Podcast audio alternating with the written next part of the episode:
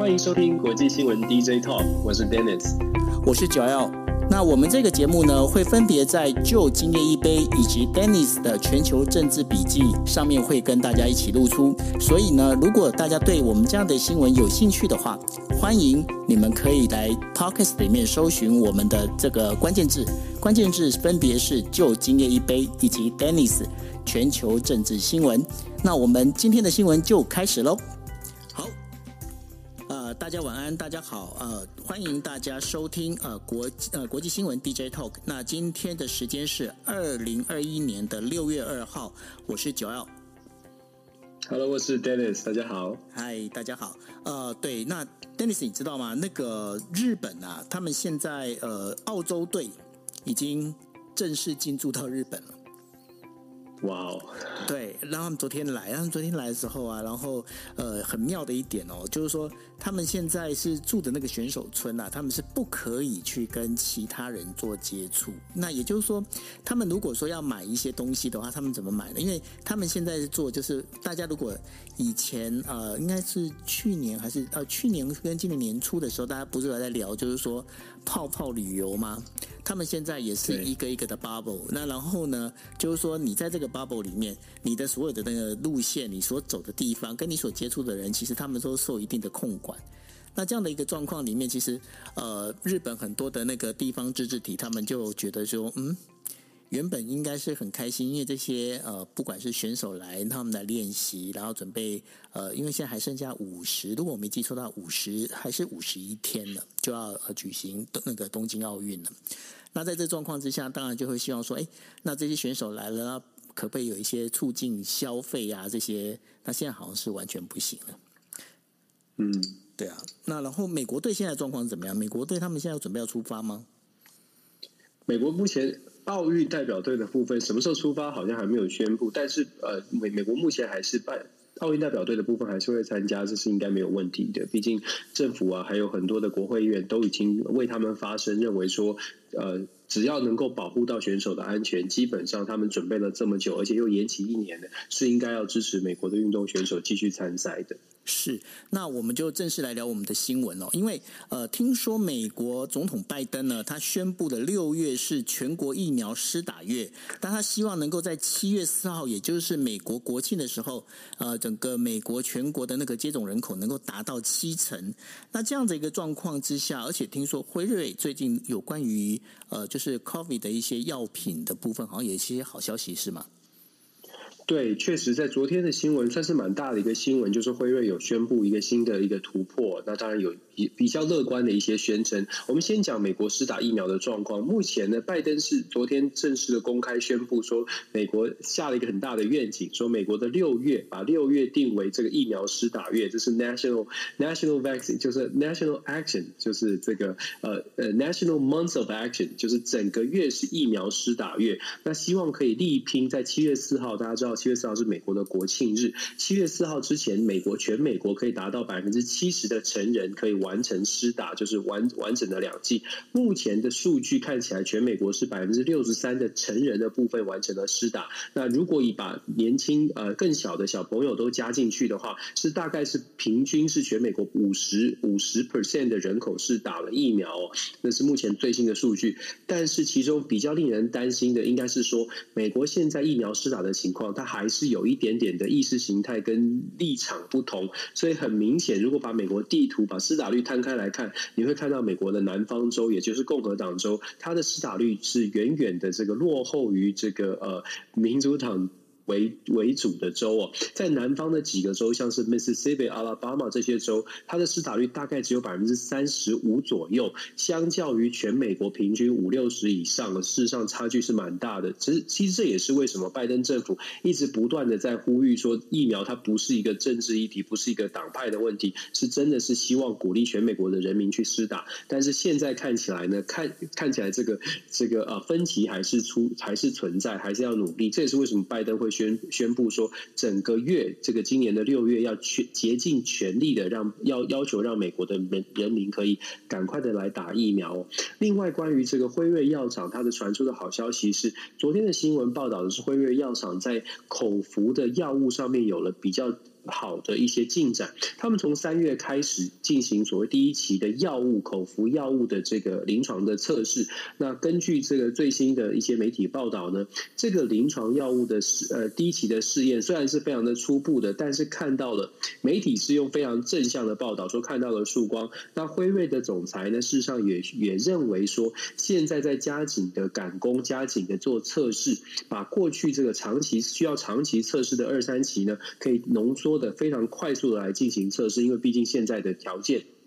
需要，所以辉瑞认为，在今年年底的时候，非常有可能可以推出这个口服的药物。那这个口服药物呢，按照现在初步的这个结果，看起来呢，媒体是报道说，呃，看起来是对于初步的这个，如果你有初期的症状、初期的症不不轻症的患者，看起来是有效果的，在初步的这个呃临床测试的阶段，看起来有效果。那它对于未来的预防的部分，也会有一点点预防的成效，有点像是。这个概念呢？至少我从媒体上面看到的概念，这个可能之后可能要在在公开的像专专业的像孔医师啊等等在询问。但是目前看起来，媒体是报道说，这种预防它的预防性的效果也是存在的。也就是说，未来可以用在轻症，未来可能可以用在呃疫苗施打的这个呃防护力不是很好的，因为每个人有选择不同的疫苗嘛。疫苗施打的防护力不是很好的这些呃这些地区的人民，可以来使用这样的药。或或者是说，这个呃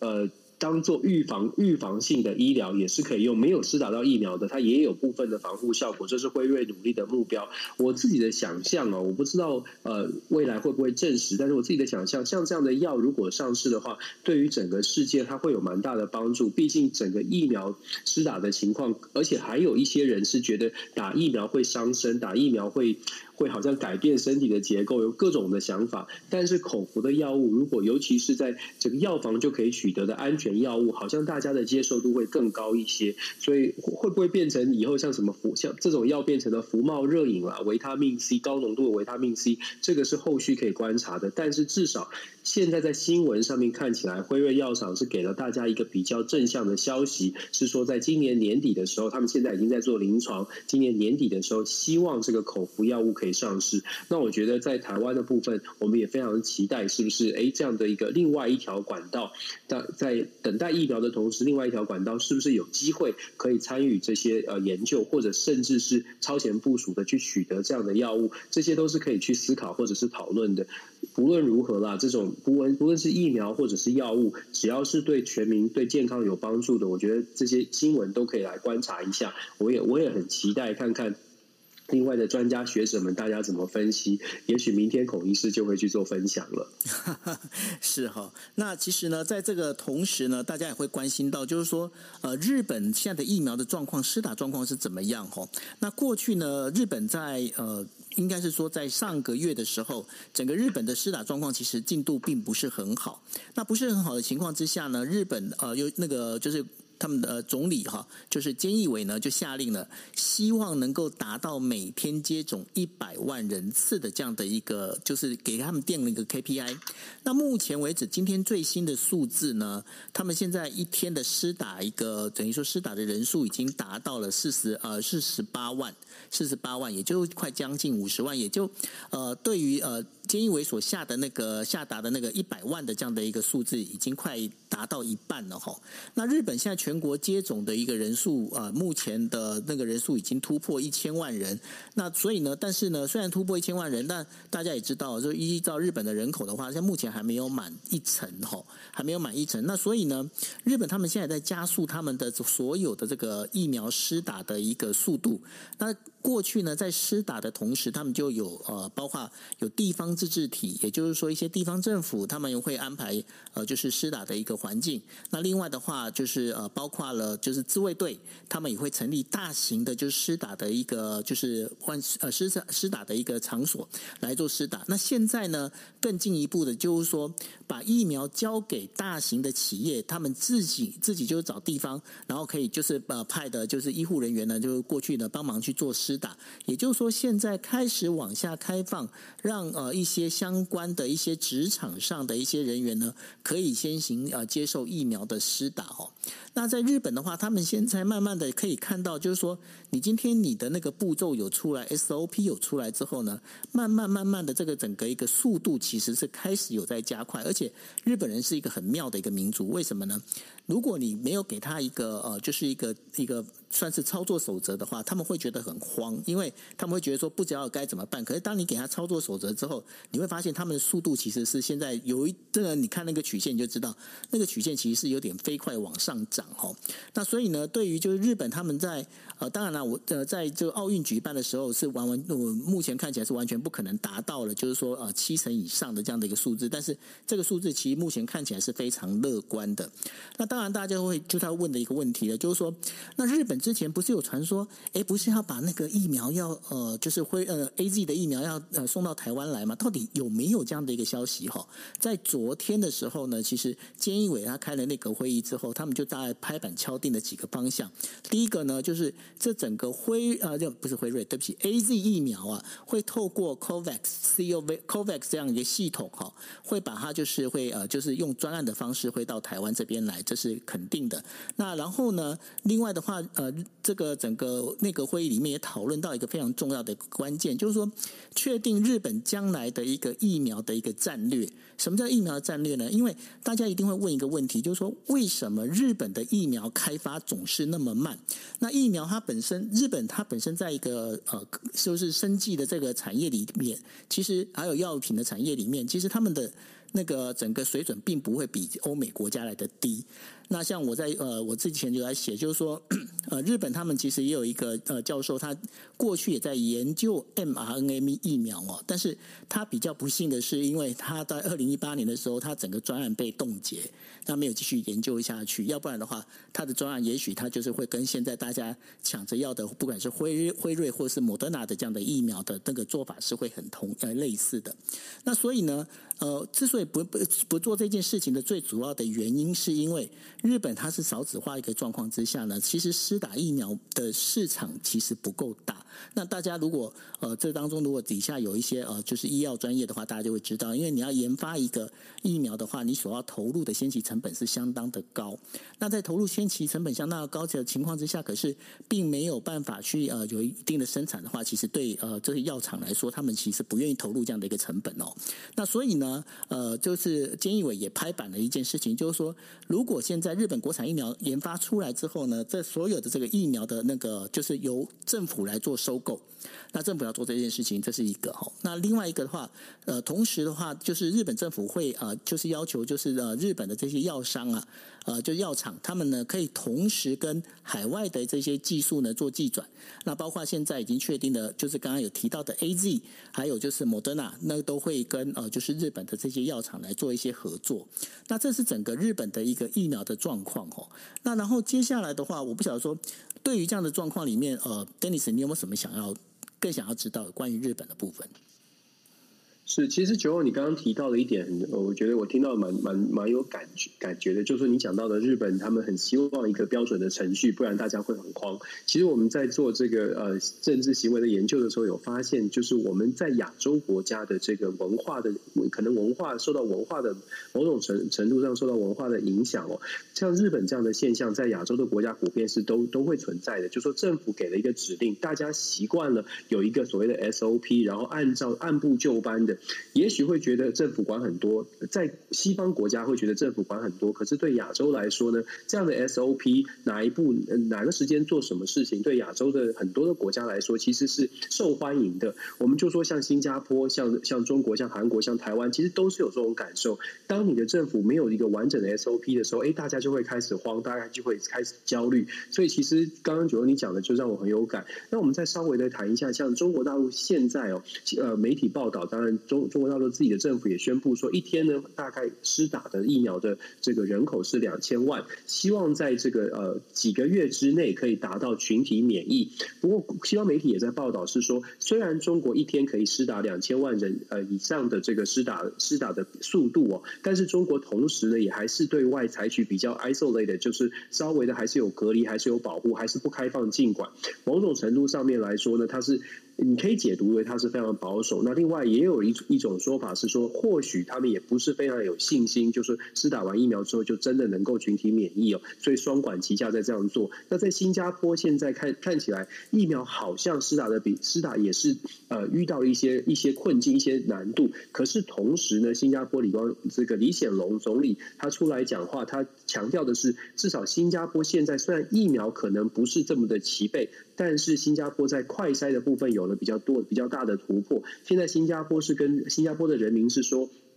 任何人就像我们去呃这个便利商店，都可以很快速的可以取得呃居家型的这个快筛的试剂。有了居家型的快筛试剂，至少可以帮助新加坡人民呢，在家里就可以快速的检测，知道自己到底呃有没有带呃这个有没有感染的可能性。当然，这个比这个效能就是没有呃实际的检测，譬如说 PCR 这些检测来得更更准确。但是有了这种快筛的这个随手可得的快筛的这些试剂跟试纸，在家就可以做。事实上，某种程度也是可以降低民众的焦虑感，因为他有症状的时候，他可以赶快的取得哦。像这些都是都是我们在亚洲国家这这一个礼拜听到的消息跟新的进展。或许我觉得在台湾的朋友们也可以一起来思考，那哪一些事情或许我们接下来可以遇到，可以可能会面对得到。譬如说快筛的随手可得啦，譬如说未来即将到来的疫苗，还有这个呃未来的药品。其实呃现在台湾面临的就是过去这一年以来一年多以来世界上面临的状况。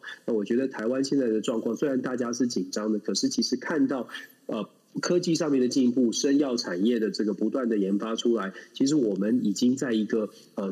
很进的的时期哦，到了这个时期哦，所以其实可以大家稍安勿躁。我相信台湾在在人民的这个努力之下，还是我觉得应该是可以可我们可以这个把我们的伤亡，把我们的这个受受受到的冲击减到最低，但是这要大家一起努力啦。对啊，其实 Dennis 你讲的没有错哈，因为呃，在我们最近我们一直在呼吁的，就是说，包括我我们之前节目也提到了，就是说呃，日本、韩国跟美国其实都发生了非常多的所谓的那个疫苗接种要接种，结果就是整个就是呃预约的人呢 no show，然后没有过来的话，那这个整个疫苗的浪费哈，那这件事情我们喊了几次之后呢，我发现哎，最近看到新闻觉得很棒啊。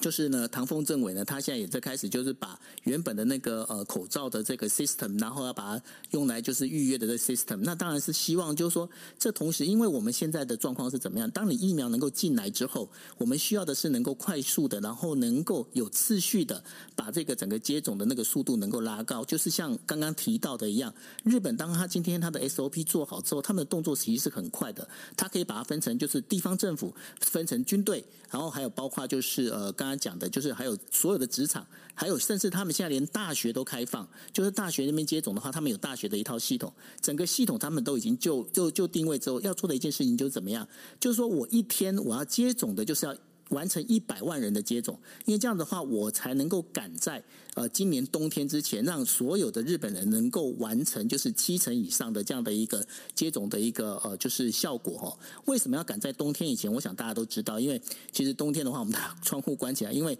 在这个呃，COVID 这件事情上面，最大的一个问题就是，如果你空气不流通的话，你能你会造成的那种所谓的这个感染跟传染的状况就会比较严重。所以我们现在也是希望，就是我们现在时间呃，虽然说现在是六月，那但是呢，如果可以的话，当今天那个。就是我们的疫苗进来之后，我们要想是如何可以加快我们的施打的一个速度哈。我觉得这是一个呃蛮值得提出来，请大家可以去思考的。好，那我们接下来的话，我们就要聊到了，就是说聊日日本的话，我们就不能不聊经济；聊经济的话，我们就要聊到 TPP 哈。那英国呢，他脱欧之后啊，他跑去申请了，就是 TPP 在二月的时候，然后现在应该可能会过。那我不晓得，Dennis 你怎么看这样的一个事情？是英国在二月一号，事实上日本是是 TPP 的轮值主席哦，是他现在是 TPP 的领头羊，所以日本其实跟 TPP 的关系是非常的密切的。那英国在今年二月一号正式的申请，提出申请要加入所谓的这个呃 TPP 这样的一个泛太平洋的这个呃经贸合作的组织。那一一般预期呢，它是它是当然它的它的象征意义是非常大的，因为它是第一个非印印呃这个亚太地区的这个国家想要加入，第二是它并它是唯一一个呃第一个不是这个原始会员国原始的提案国，那。会不会成会不会成功呢？现在看起来成功的机会是非常大的，因为对于双方，对于 TPP 目前现有的十一个国家以及英国来说，它是一个呃，目前预测应该是一个双赢的结果，双赢的一个预期。预期啊，为什么呢？其实 TPP 这个组织啊，当然我们知道最关键的是美国突然就退出了，在川普时代退出了，未来会不会加入？我们等下可以谈到。但川普时代退出了，让日本现在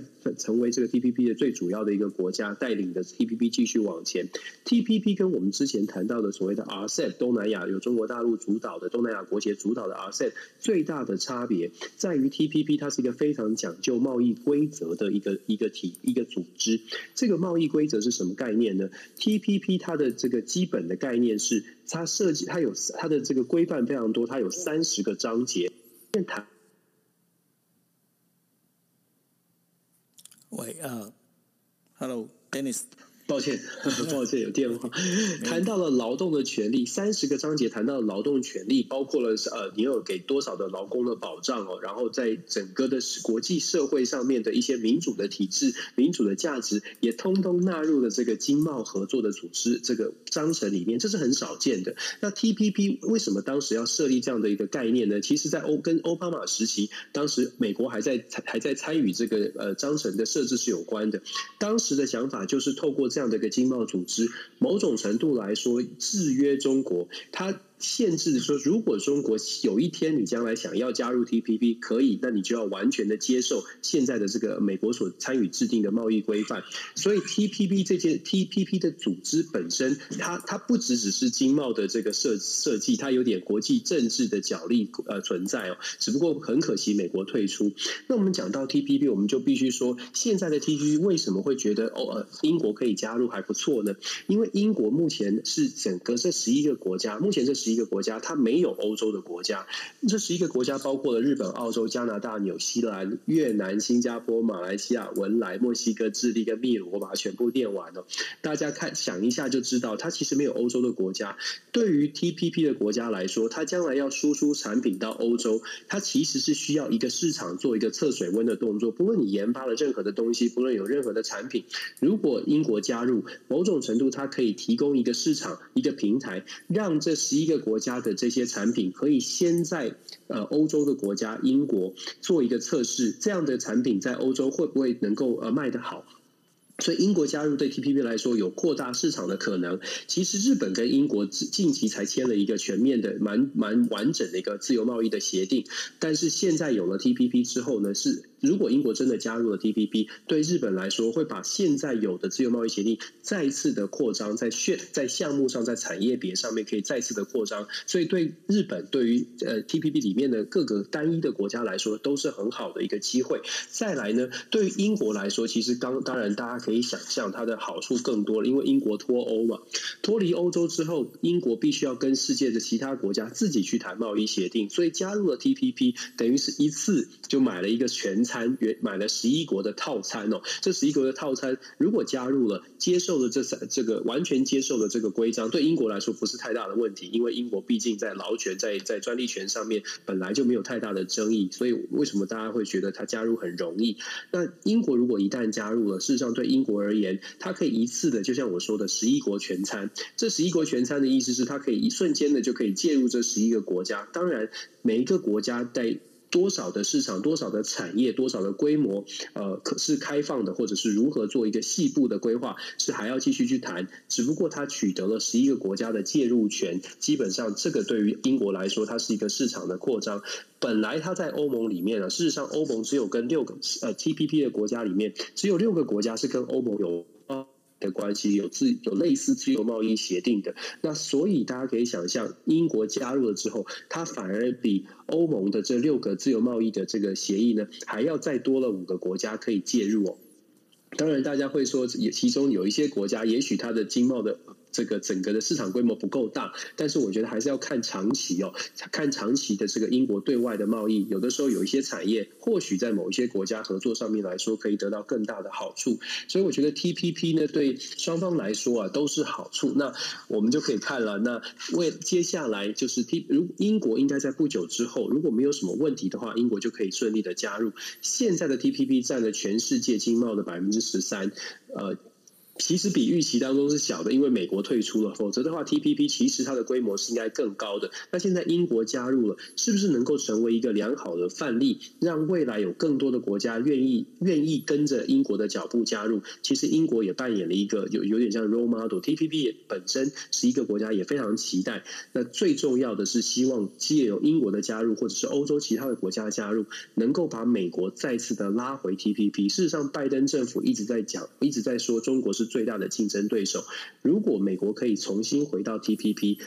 基本上也代表了在贸易战上面，美国可能就是呃，可以用一个更大的一个连结、更大的国际组织来跟中国进行制衡跟对抗。所以我觉得 TPP 未来的发展呢，非常值得关注。那台湾其实也一直都想要加入 TPP，可是按照目前加入 TPP 的规则来说，要十一个国家都没有异议，都要支持哦。这个部分对台湾来说挑战比较大。可是台湾可以借由这个双边的，至少跟 TPP 国家的双边，我们等于是建。接的加入，间接的呃跟 TP 产生连结，在这个 TPP 国家里面，像是日本啦，像是我刚刚说的澳洲、纽西兰，最近跟中国的关系，尤其是澳洲，最近跟中国的关系稍稍的拉的比较远一点。这些国家都是台湾也许可以积极的去开开展所谓的双边贸易，透过跟这些单一国家进行双边贸易，然后间接的。呃，享用到 TPP 的好处，这是我们呃在台湾可以思考的部分。但我觉得英国加入 TPP，它确实是一个蛮重要的一个国际贸易的讯讯息。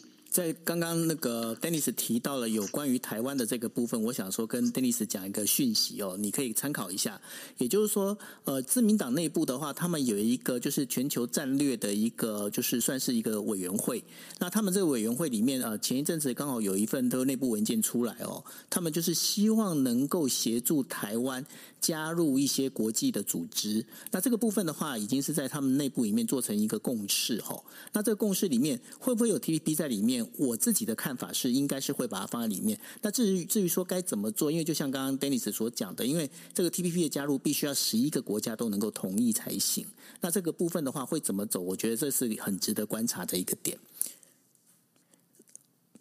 OK，那对，确实是这样。嗯、对对，对我觉得我觉得讲讲讲讲到重点了，就是我们是需要这些单一的国，我们真的是十一个国家都加都认同是比较困难的，不是不喜欢台湾，而是。每个国家都跟，毕竟跟中国大陆有千丝万缕的纠葛，然后尤其是这个经贸往来很密切，像是越南，你如果要越南说支持台湾加入，恐怕越南跟自己跟中国这关系就会出现状况。所以在这样的情况之下，我们可以做的，真的就是看，像是看透过日本，透过澳洲，像透过纽西兰。在某一些特定的产业上面进行更紧密的连接，有点像是这就是呃间接的间接的来呃享用 TPP 的好处，这个是我觉得在对台湾来说是务实可行，而且看起来现在也受到大家支持的。是好，那谈到了这整个一个东亚，高包括就是等整个环太平洋的 TPP 的这样的一个呃整个状况之后呢，大家就可以想到，就是可以最近有一个消息，我觉得还蛮有意思的哦，也不能讲有意思，我觉得这应该是要有危机意识啦。也就是说呢，好像听说骇客又对美国的一些肉商进行了一些呃展开攻击吼，那这个已经呃这个好像也是跟俄罗斯有关，对吗？对，这个这个其实蛮夸张的。在美国昨天啊，爆发一个蛮大的，在美国当地是蛮大的消息，就是美国最大也是世界最大的肉品供应商 JBS，大家看到的很多，像是麦当劳的鸡块，什么 Tyson 公司这些，都跟 JBS 都是来自 JBS 的肉类肉肉肉品哦，就是说全球最大的肉品供应商，他们居然被害了。那我们在如果大家有点印象的话，才三个礼拜不到之前，美国才有一个美东最长的输油管线。被骇客入侵，然后被这个勒索的信件要求五百万美金的赎金，就是骇客哦。那现在又再次传出民间企业肉品商受到受到骇客的攻击，要求赎金才才可以解禁，才可以这个解除这些危呃这个这个危机哦。其实美国现在是国家的部分的国家等级的联邦的政府啦，各地的政府已经注意到所谓的骇客的攻击的危险，所以像国家情报总监、国家国家 FBI、CIA 等等的单位。位都特别特别的重视美国的呃政府单位是不是能够阻挡骇客的攻击，但是在民间企业上面，从最近这一个月以来的两起重大的骇客攻击事件，可以看得出来，民间企业在骇客防范骇客上面，资讯安全上面还是有很大的漏洞，而这个漏洞其实都会影响国计民生哦，就是真的会影响到人民的生活。之前的油管的事件，它影响的是美国的整个的油价就上涨，因为油价就没有办油没有办法运输，它不是它的骇客，它攻击的是整个的电脑系统，电脑系统影响的是油的输运输的这个运输的速度、运运输的量都会受到影响。那这一次攻击肉啊，它当然没有办法，这个电脑病毒当然没有办法影响这个牛会不会会不会活啊。但是问题是它可以，对，它不是攻击牛，它不是牛、猪啊这些，但是它可以攻击呢，譬如说在整个屠宰场。电脑的系统，整个肉类的分流的系统，可以让工厂整个瘫痪。所以在星期二，这个 cps 公司就说，因为他们受到了电脑这个电脑受到了骇客的攻击，所以他们 shut down 了全美国的这个大部分、绝大部分的肉类的屠宰场跟分分送厂哦。这个当天就造成了美国肉类的价格的波动，很显然的波动。事实上，美国的肉类在过去这一整年呢，已经有当然通货膨胀也是一个关键，再加上 COVID COVID 的过去。去年大概在三四五月，因为肉类的屠宰场都纷纷传出这个 COVID 确诊的案例，所以都有关厂休息的这个情况，导致去年一年，事实上美国的肉品，根据美国的这个商务部的统计呢，去年一年美国牛肉的价格上涨了十百分之十点八，其实蛮蛮明显的一个上涨哦，它超过了通膨的期待。那其实，在上个月，上个月光是上个月呢，美国的牛肉上涨的这个价格上涨也是上涨百分之三点三，猪肉上涨百分之二点六。然后一个月之内哦，其实美国的肉品的上价格本来就已经在往上窜，现在在遭受到骇客的攻击，基本上。昨天一天，现在预期的数字还没出来，但是昨天一天呢，以这个肉品市场的波动来说，一般预期是最近又会出现一个肉类的波动。大家会说这个有什么影响？其实这都会就是我们市场的这个小市民的生活嘛。当你感受到你的生活上面的物价受影响，你第一个想的不会是不一定是会去想到骇客，你会想着这个政府不利哦，政府怎么样？大家会很直觉的觉得说怎么会这么贵？怎么我的生活都受影响？那所以呢，这就引引发了。就是企业被骇客攻击，其实对政治人物、对国家安全来说，也是某种程度上来说，也是一种危机。那么，当然，国家政府就会追查了。三个礼拜前的油管，现在追查起来，骇客的基地是在俄罗斯。现在这件事情，现在看起来矛头又指在俄罗斯。俄罗斯在最近几年，它真的成为骇客的组织的大本营，因为俄罗斯它并不，它并不排斥。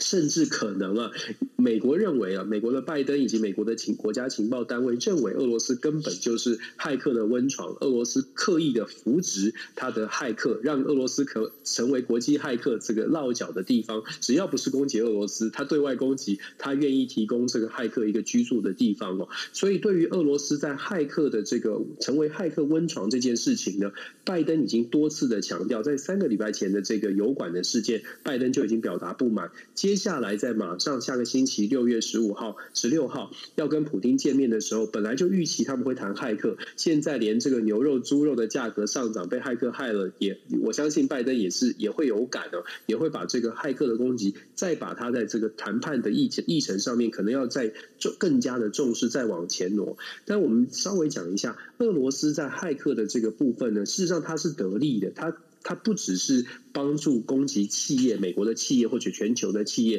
事实上，它也帮助了帮助扶植北韩的骇客的部队。如果大家呃稍微去查一下国际新闻，北韩在这几年骇客的部队，它的资讯攻击的是网军，它是真正的网军，也就是骇客的网军网络部队呢，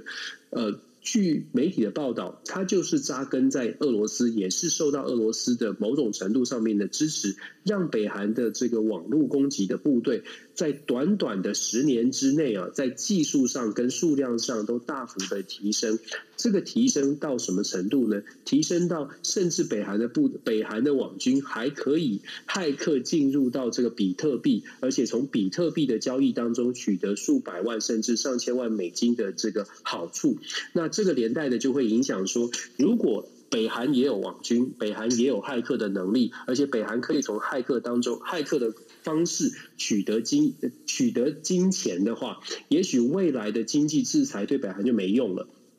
你未来用传统的经济制裁，你制裁北韩，可是北韩已经找到了另外找钱的管道，所以整个骇客的这个能力啊，事实上对北韩是有提升。那当然威胁的是世界的世界的安危哦，因为他有钱，他可以继续发展核武，他可以发展其他的事情，他再也不用担心美国什么禁航禁运了，因为他靠着网络，而且这个网络还是从俄罗斯去，所以你可以想象整个国际的联动，为什么美国要针对骇客的部分，可能要施加更大的压。压力给俄罗斯，接下来下个呃两个礼拜之后，美俄之间的谈判呢，非常有可能在国家安全，尤其是在骇客的问题上面、资讯安全的问题上面进行一些谈判。如果不行的话，也许这个网络大战都会展开。我觉得这个是可以跟大家分享的。对，我补充一下刚刚 Dennis 所说的哈，因为大家在想说，嗯，网络攻击，网络攻击，那你今天攻击完了，就是好像缴了赎金，好像没事嘛哈。那这当中的话，我想大家可能仔细去想一下哈，就是说过去哈，过去恐怖分子他们是绑架人，绑架人的话，我们在喊到人道，就是说一般来说，呃，所有的这些呃，就是呃国家的话，他们的主张就是不能跟这些绑匪妥协，也就是说，你的赎金呢，你不要付，让他那些绑匪呢。没有办法，就是因为这样子而吃到甜头。但是我必须跟大家讲的，就是说到目前为止，包括刚刚我们提到的美东油管，它的这个整个骇客的事件，最后还是缴了赎金，赎金之后来了事哈。那这当中的话，因为现在这所有的骇客呢，他们都会做什么事情？就是说，他今天他害到你的这个公司的内部的系统之后，他是会把你的这些公司内部系统，他直接把它放在暗网上面，放在暗网上面呢。让你知道，就是说我是真的已经害到你的东西。那你这边东西好，那你看你什么时候要来缴钱？而且你缴钱的方式很妙哦，它还有分不同的缴钱方式，怎么样呢？有一次付清的，还有一种就是叫做你可以分月付，分月的话来付，付看你要付多少哦。然后他用这样的方式来做。那这当中整个这个资金的话，其实我觉得最最危险的其实就在这边，也就是刚刚 Dennis 提到的，当今天我们因为觉得就企业里面觉得就是说好，那我付了钱了。事我让我的这个系统重新运作，我这样好像没事。可是呢，这些钱，这些等于说这些经费的话，就会回到这些骇客手上。到这骇客手上的话，那过去我们要用的所有的，不管说我今天对一个国家制裁，我是用经济制裁啦，我今天我可能就禁航啊，这些禁运啊，这些东西，它就变成失去了一个就是一个着力点。它没有着力点之后，其实后面要走的一个方向，其实就会变得非常非常的一个危险哈。那所以呢，大家不要去小看这骇客的这个状况。那我们明天也会提到，日本呢，针对的就是现在整个一个呃，就是趋势，国际的这个趋势，包括不管是骇客也好，不管就是说呃美中之间的对抗也好，那日本呢，他们在过去呃，就是公司里面呢，他们规定是设置要有一个社长的位置。除了社长位置之外的话，你要有财务主管跟人事主管，这是一个公司最基本的。但是呢，他们现在呃，已经自民党内部已经在提一个案子哈。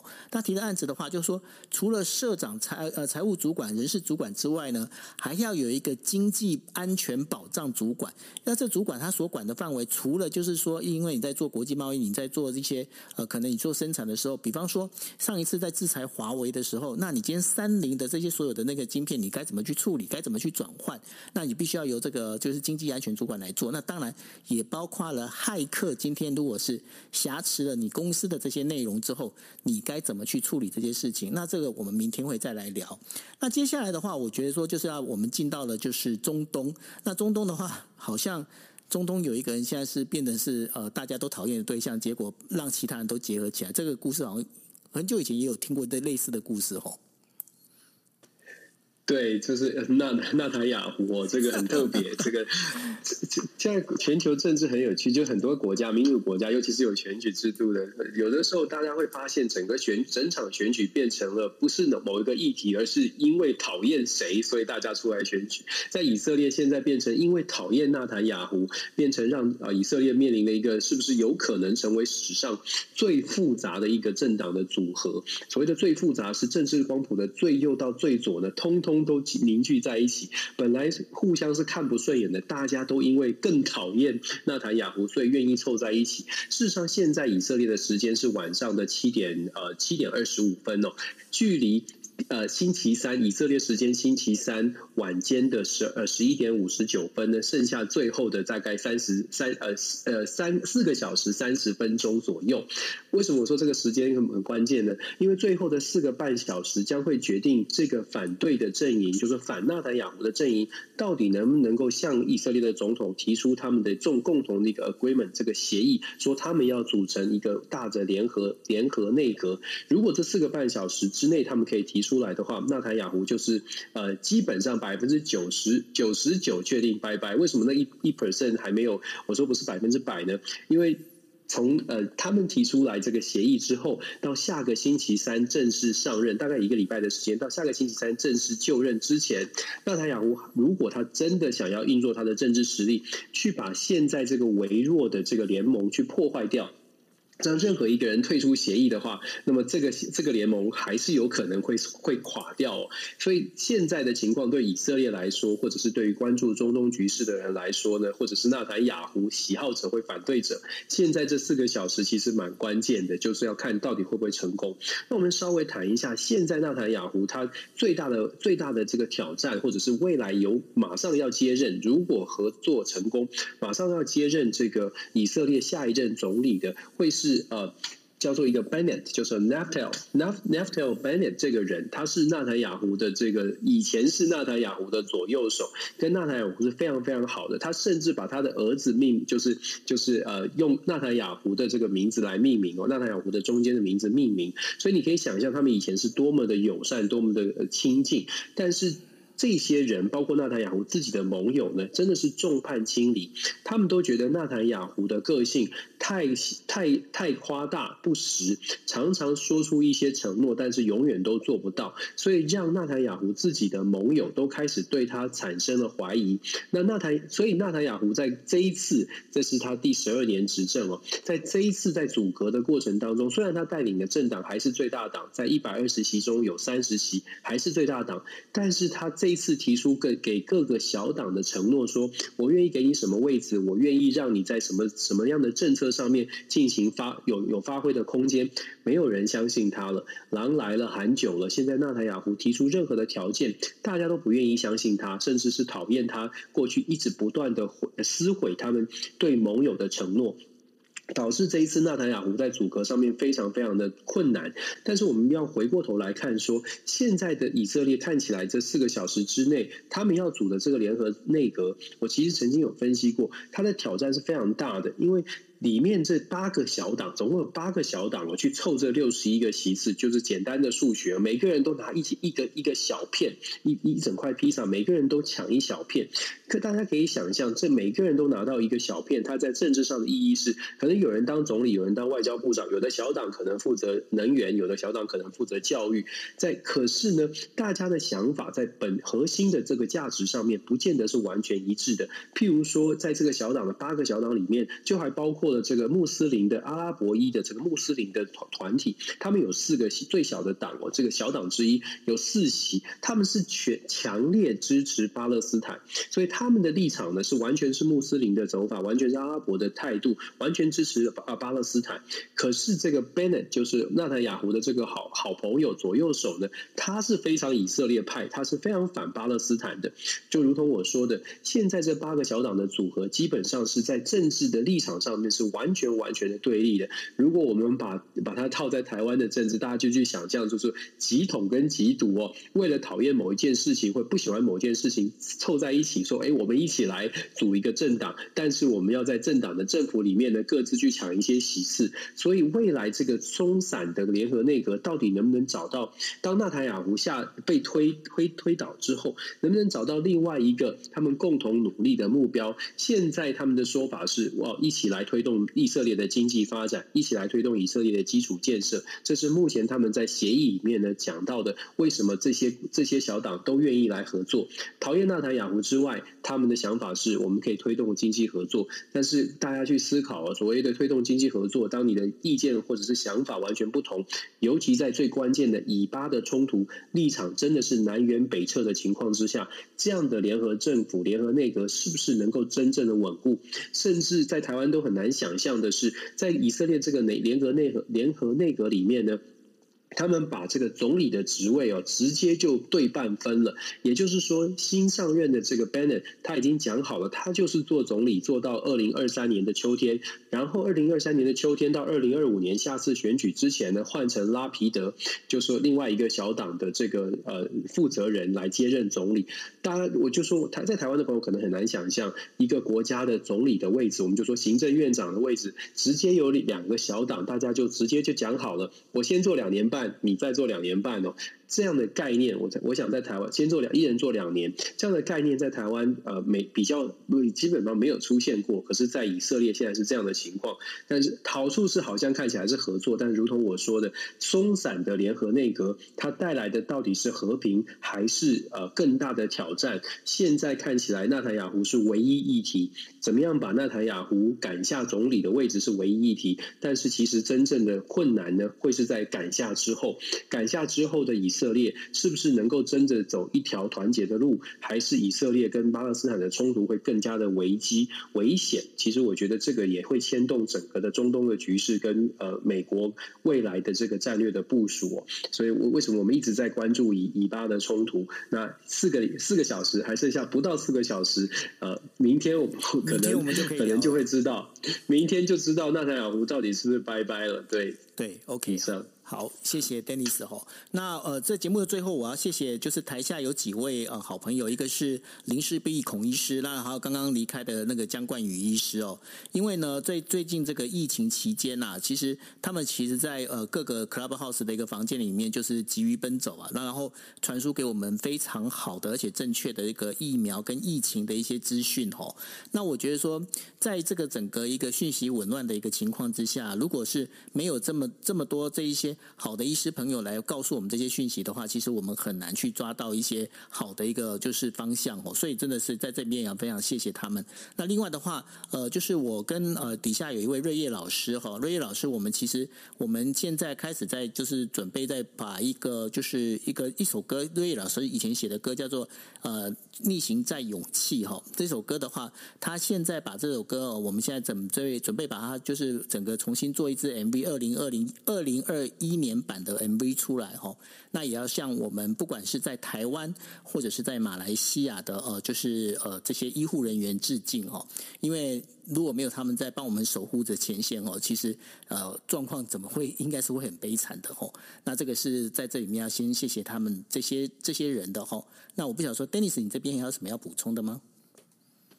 对啊，我 echo 一下这个九欧的说法，我真的是非常非常感谢像孔医师啊，像是这个姜冠宇医师在第一线的，还有像孔医师分享这种专业的讯息，然后我们在很多的话题上面用更理性的方式来讨论，不不论是提出问题也好，或者是解答，或者是各呈现全面的资讯，我觉得都是帮助大家去思考。有的时候我们在第一时间可能会觉得，为什么在这个时候你要提出问题？可是我们稍微冷静去想一想，提出问题也许可以帮助。我们更加的厘清厘清我们心中的一些疑问，这样的这个方式呢，或许可以让我们大家可以一起团结的往前走的更顺。我觉得这个时候是呃呃，这个时候真的是大家可以。多多分享正确的讯息，然后多去找比较专业的这个人士来做一些呃分享。我觉得这个这个时候真的是挺重要的。那所有的朋友都稍微的冷静理性一点。那对于台湾现在的疫情会，会我觉得在疫情控制上，